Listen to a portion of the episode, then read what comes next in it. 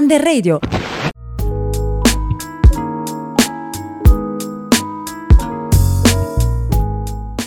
Salve a tutti ragazzi e ragazzi, benvenuti su Under Radio, io sono Andrea. Io sono Francesco. E io sono Mattia. E siamo qui ragazzi della terza C Giordano Stiano di Napoli. E siamo qui per parlare del disagio giovanile. In questo podcast faremo delle domande anonime scritte dai ragazzi della terza C alla professoressa Barilla, counselor professionista specializzata in psicologia clinica della riabilitazione.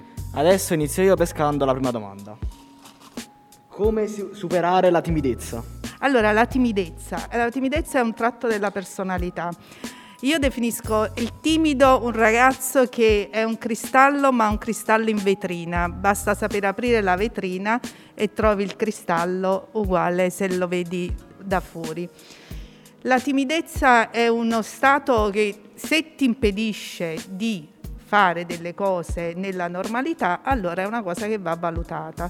Se invece la tua timidezza non ti rappresenta, ma non ti dà Uh, difficoltà nella società, allora è semplicemente un tratto della personalità che anzi fa scoprire il ragazzo quando esce fuori con la suo carattere. Adesso andiamo con la seconda domanda.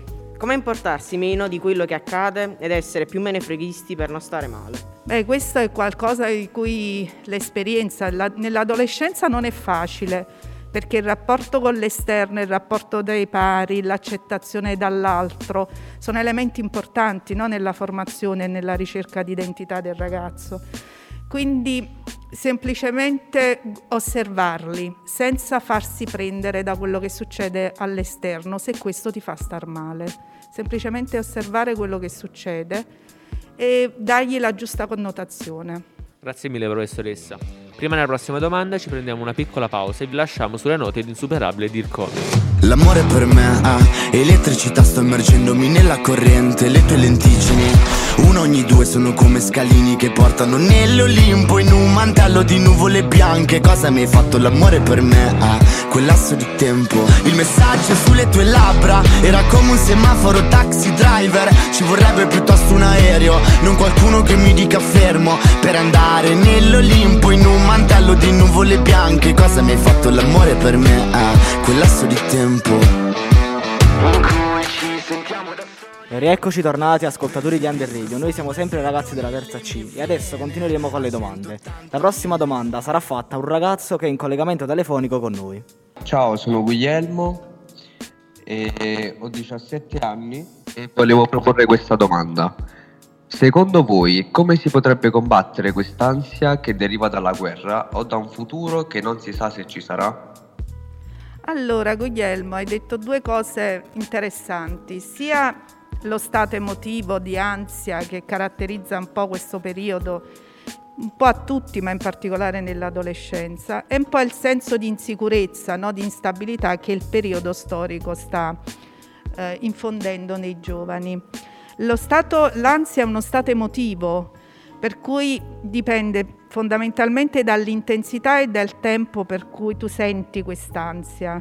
Quindi sicuramente la gestione del, di questo stato emotivo con degli, delle tecniche, degli strumenti ti può aiutare.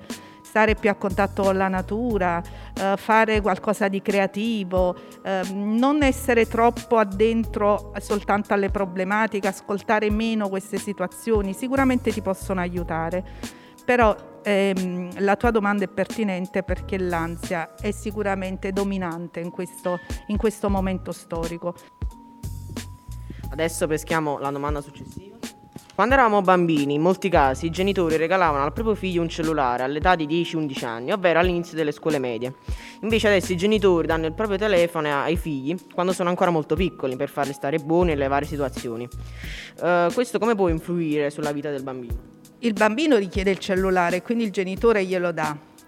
Diciamo che il cellulare e tutte le apparecchiature digitali oggi fanno parte della nostra società, no? Uh, Prescri dice che voi siete i nativi digitali, quindi nascete nella tecnologia e con questo avete appunto un contatto diretto. Se noi migrati digitali, così definiti, diamo il cellulare, significa che c'è una richiesta dai pari del cellulare, quindi il genitore mette il bambino nelle stesse condizioni degli altri bambini.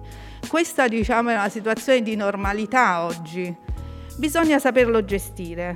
lo strumento digitale. Questo sicuramente, entrare con il bambino insieme, cioè non lasciare il bambino da solo a giocare, ma il genitore deve stare accanto al bambino, deve capire che cosa sta facendo, deve interagire con lui e partecipare alla vita del bambino in questo caso. Se poi il cellulare diventa motivo di stai buono, zitto, perché io c'ho d'altro da fare, lì c'è una problematica più seria.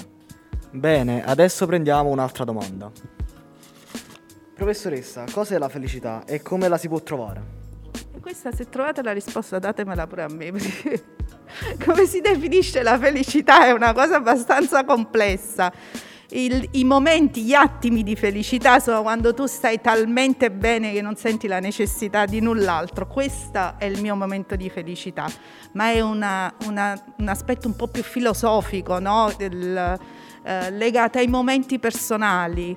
Cosa ti fa felice? Quando sei felice? Perché sei felice? Ma è, è una cosa che è una domanda troppo difficile per, per me.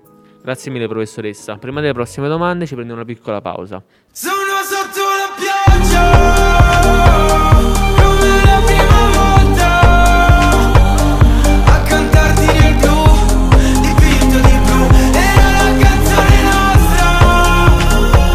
Sono sotto la pioggia, come la prima volta, a cantarti nel blu, dipinto di blu, era la canzone nostra.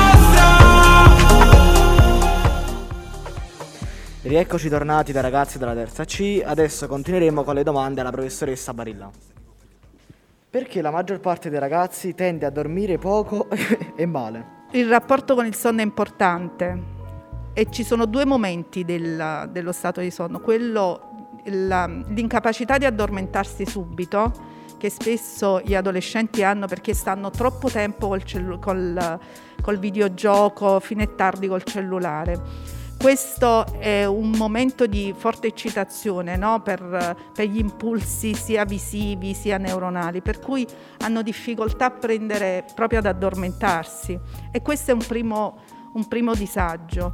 C'è invece chi nella fase REM ha problemi, cioè si sveglia più volte durante il sonno perché ha eh, situazioni di ansia, eh, di forza, di forti stress, e questo è un altro disagio, quindi vanno visti diversamente le cose. Sicuramente addormentarsi senza l'apparecchiatura eh, del cellulare vicino al comodino oppure con tutto spento sembra che faciliti sicuramente il sonno, quindi questo è un com- primo consiglio. Allora, professoressa Barilla, faremo l'ultima domanda prima di salutarci. Come non permettere ansie, problemi e drammi scolastici di determinare la vita esterna?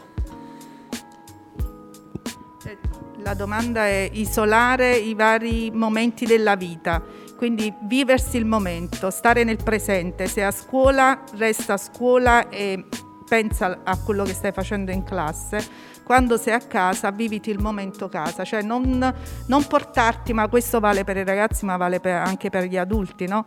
Non portarsi pensieri, le preoccupazioni sempre con sé, altrimenti è come se avessi un macigno addosso e non è facile poi stare nel presente e viversi le cose che eh, la vita ti, ti sta facendo vivere in quel momento.